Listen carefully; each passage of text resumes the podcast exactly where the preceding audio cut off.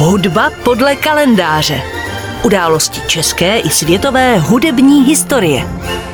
V dnešním pořadu si připomeneme norského skladatele, dirigenta, houslistu druhé poloviny 19. a počátku 20. století Johana Severina Svensena. Svensen se narodil 30. září 1840, takže v loňském roce tomu bylo 180 let od jeho narození. No a datum jeho úmrtí připadá na 16. června 1911, takže je to letos rovných 110 let. Johann Severin Svensen se narodil v Oslu, ale většinu života strávil v Kodani. Jeho otec byl učitelem hudby a tak je jen logické, že i Johann se v dětství učil hudbě. Hrál na housle a na klarinet. Po skončení školy se živil hraním v orchestru a podnikal příležitostná krátká koncertní turné jako houslista. Na jedné ze svých cest, bylo to v Líbeku, zaujal bohatého obchodníka, který mu umožnil studovat v letech 1863 až 67 na konzervatoři v Lipsku. Začal studovat u Ferdinanda Davida, ale problémy s rukou ho donutili přejít ke kompozici, kterou studoval u Karla Reinecheho. Svá studia zakončil první cenou za skladbu – Ostatně už během studií Svensen hojně publikoval. Jeho první dílo, Smicový kvartet Amol opus 1, dosáhlo velmi záhy velkého úspěchu a tak rychle následoval Smicový oktet opus 3, Smicový kvintet opus 5. Svensen byl považován za jednoho z nejtalentovanějších studentů na konzervatoři a jeho skladby získaly celou řadu ocenění a dočkali se mnoha veřejných provedení. Po studiích se Svensen nejprve živil jako hráč v orchestru, ale záhy se začal věnovat převážně dirigování.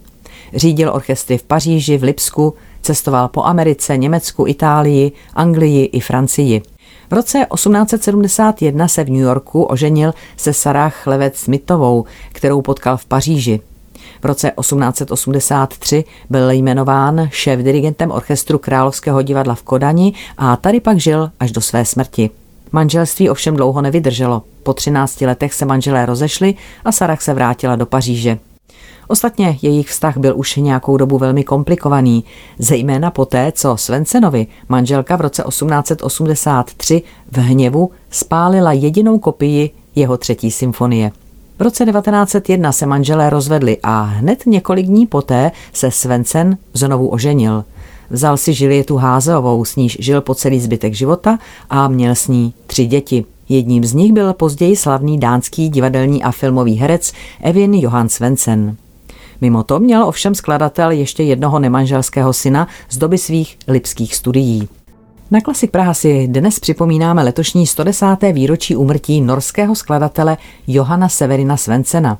Svensen byl za svého života v Dánsku i Norsku velmi úspěšný nejen jako dirigent, ale i jako skladatel. Přesto ale nedosáhl mezinárodního úspěchu a jeho skladby se nikdy nestaly součástí mezinárodního repertoáru klasické hudby. Psal převážně orchestrální skladby a jeho nejslavnějším dílem je romance pro housle a orchestr opus 26 z roku 1881. K dalším jeho významným dílům patří řada čtyř už zmiňovaných tzv. norských rapsodií z let 1867 až 77. Dále tři symfonie, z nichž, jak už víme, se jedna nedochovala, a mnoho programních skladeb symfonických básní a převážně houslových koncertů. A přestože, jak jsem říkala, v dobách svých studií psal také komorní skladby, v kontextu jeho díla nemají velký význam a v pozdějším životě nepsal už komorní hudbu vůbec.